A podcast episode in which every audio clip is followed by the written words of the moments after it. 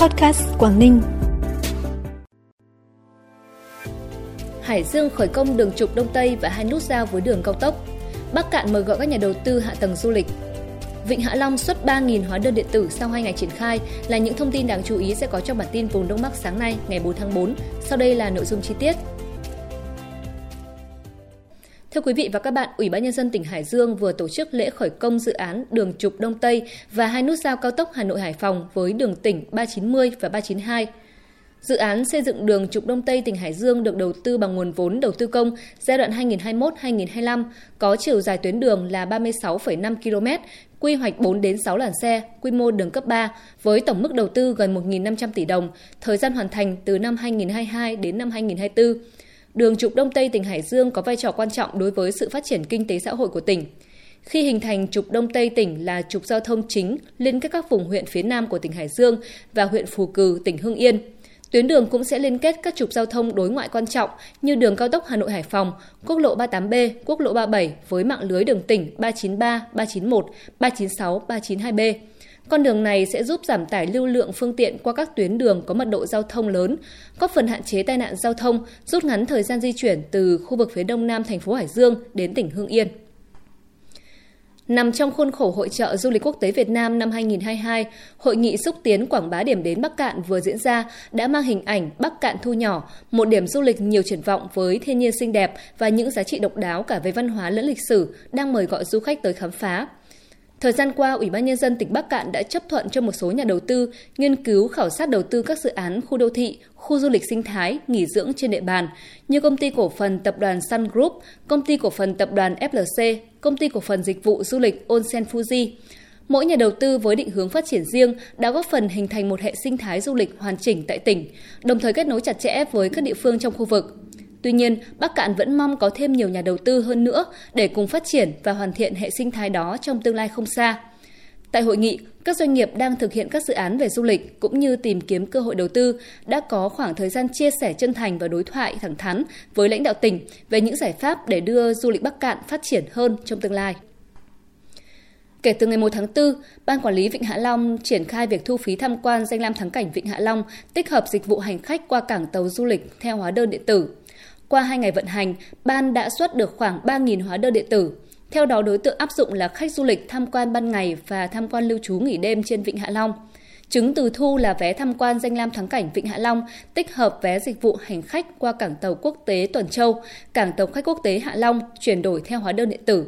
Hóa đơn điện tử sử dụng hai ngôn ngữ tiếng Việt và tiếng Anh, thuận tiện cho du khách nước ngoài theo dõi. Trên vé ghi tuyến tham quan, loại vé, đơn vị cấp vé, giá tiền, ngày sử dụng. Khi triển khai chuyển đổi theo hóa đơn điện tử, số liệu thu phí, thu dịch vụ hành khách qua cảng được chuyển dữ liệu về cơ quan quản lý thuế trong ngày, góp phần nâng cao hiệu quả quản lý ngân sách, đảm bảo quản lý chặt chẽ, đáp ứng yêu cầu của chính phủ về chuyển đổi số. Trong 2 ngày cuối tuần qua, tại sân vận động thôn Nà Tông, xã Thượng Lâm, Lâm Bình đã diễn ra lễ hội khinh khí cầu quốc tế lần thứ nhất năm 2022 tại Lâm Bình, thu hút đông đảo du khách người dân trên địa bàn huyện tham gia. Các khinh khí cầu với nhiều kích cỡ màu sắc khác nhau bay giữa những dãy núi trùng điệp của huyện vùng cao Lâm Bình, tỉnh Tuyên Quang đã mang đến cho du khách và người dân một khung cảnh đẹp mắt. Đây là hoạt động nằm trong khuôn khổ lễ hội khinh khí cầu quốc tế năm 2022 tổ chức tại Tuyên Quang với sự tham gia của hơn 20 khinh khí cầu đến từ 7 quốc gia: Anh, Tây Ban Nha, Hà Lan, Nhật Bản, Hàn Quốc, Thái Lan và Việt Nam. Từ đó góp phần hưởng ứng năm du lịch tỉnh Thái Nguyên năm 2022 và chương trình phát động du lịch nội địa thích ứng an toàn linh hoạt, kiểm soát hiệu quả dịch COVID-19 với chủ đề Du lịch an toàn, trải nghiệm trọn vẹn của Bộ Văn hóa, Thể thao và Du lịch.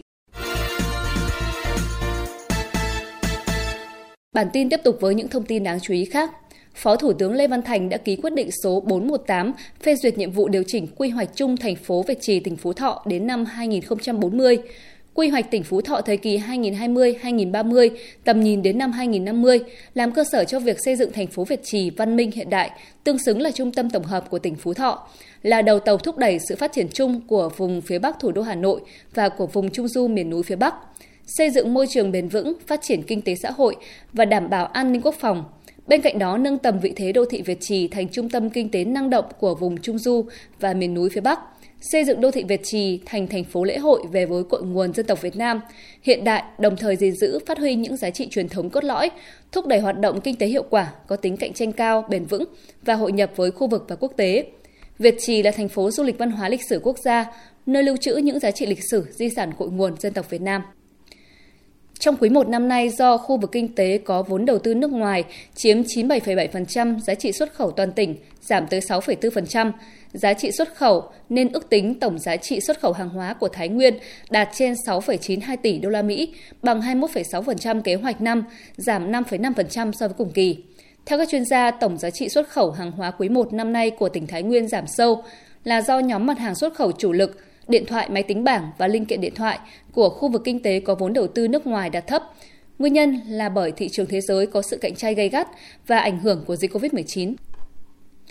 Ban chỉ đạo vận động hiến máu tình nguyện tỉnh Hà Giang phối hợp với Viện huyết học truyền máu Trung ương vừa tổ chức ngày hội hiến máu giọt hồng trên miền đá lần thứ 5. Chương trình giọt hồng trên miền đá tại thành phố Hà Giang thu hút trên 1.000 người tham gia với gần 600 đơn vị máu thu được, góp phần vào việc đảm bảo nguồn máu trong điều trị và cấp cứu trước bối cảnh COVID-19 đang có nhiều biến đổi. Đặc biệt, thông qua chương trình đã góp phần giáo dục thế hệ trẻ về truyền thống lịch sử của dân tộc, về tình yêu thương cộng đồng, biết sống vì mọi người, ra sức cống hiến sức trẻ của mình cho xã hội. Chủ tịch UBND tỉnh Bắc Giang vừa ban hành văn bản yêu cầu Sở Giáo dục và Đào tạo, Sở Lao động Thương binh và Xã hội, UBND huyện, thành phố cho phép các cơ sở giáo dục được triển khai dạy học tiếng Anh với giáo viên người nước ngoài và dạy học tiếng Anh cho trẻ em hoạt động trở lại bình thường kể từ ngày 1 tháng 4. Giám đốc Sở Lao động Thương binh và Xã hội, Chủ tịch UBND các huyện, thành phố phối hợp chỉ đạo yêu cầu các trung tâm ngoại ngữ trên địa bàn tỉnh tuân thủ nghiêm các biện pháp phòng chống dịch theo quy định, rà soát yêu cầu người lao động tại các trung tâm ngoại ngữ phải tiêm đủ vaccine theo quy định, định kỳ tổ chức kiểm tra giấy phép lao động và đăng ký tạm trú các lao động người nước ngoài đang hợp đồng tại các trung tâm ngoại ngữ. Khép lại bản tin vùng Đông Bắc sáng nay là thông tin thời tiết. Theo Trung tâm Dự báo Khí tượng Thủy văn Quốc gia, khu vực Đông Bắc Bộ ngày hôm nay sẽ duy trì kiểu thời tiết ngày nắng, đêm không mưa, đêm và sáng trời rét, nhiệt độ thấp nhất từ 14 đến 17 độ, vùng núi 12 đến 14 độ, có nơi dưới 12 độ, nhiệt độ cao nhất từ 23 đến 26 độ, có nơi trên 26 độ. Cảm ơn quý vị và các bạn đã quan tâm và đồng hành cùng kênh Podcast Quảng Ninh. Xin chào và hẹn gặp lại!